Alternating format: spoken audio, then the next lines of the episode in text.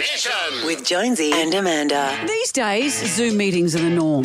You have to stare at your face all day long. This is a new phenomenon for a lot of people, so it may not surprise you to know that over 50% of people are dissatisfied with how they look. Australia has one of the highest per capita cosmetic surgery rates globally.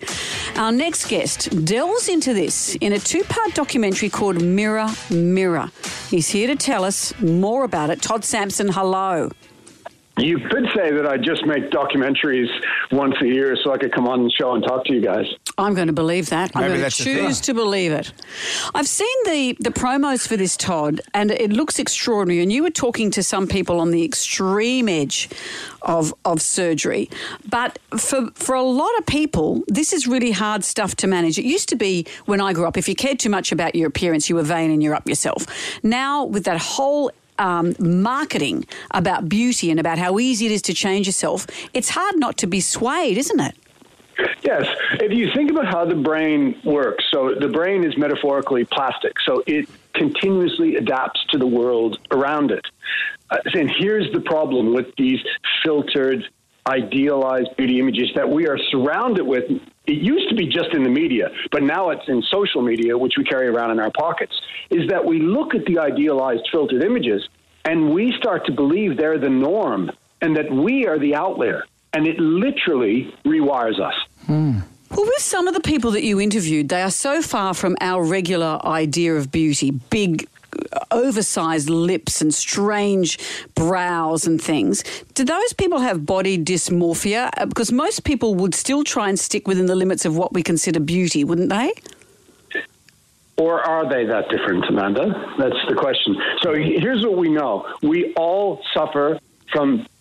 We all suffer from body dissatisfaction. All of us, Eh, but we're on a spectrum, and some are much further down the spectrum than others.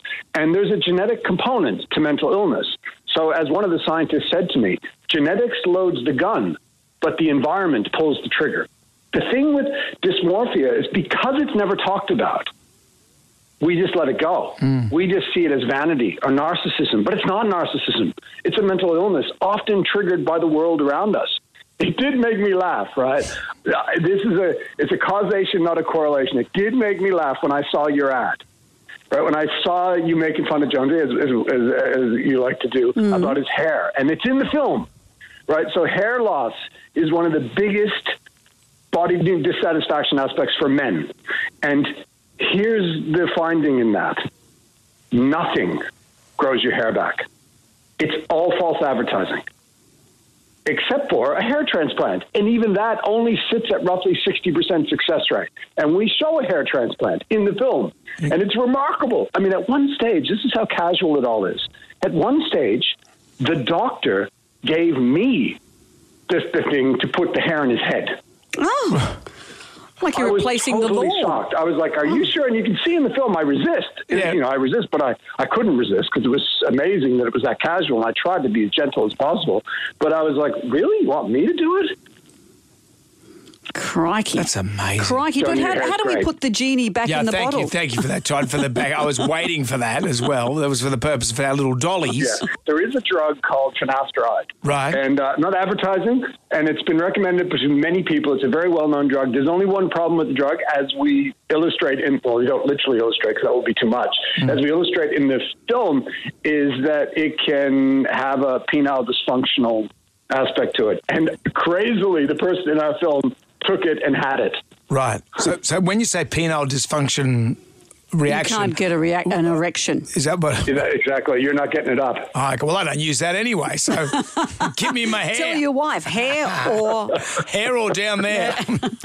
um, Todd, I'm, I'm so pleased that you joined fascinating. us. And, and did you like our ad, by the way? I'm I'm just doing a survey because you know TV ads. Did you like that ad? Yeah, I really liked it. But you know, the the thing with advertising, not that is that you guys of all people don't need it. You know, like everybody, you're so popular anyway. So Oh, there you go. Todd, you know the way to our get hearts. outta you, here, oh, you you crazy kid. Uh, Todd, it's always great to talk to you. Mirror, Mirror premieres tonight, 7.30 on Channel 10. Todd Sampson, it's always a treat. Thanks for having me. Jonesy and Amanda's Jam Nation.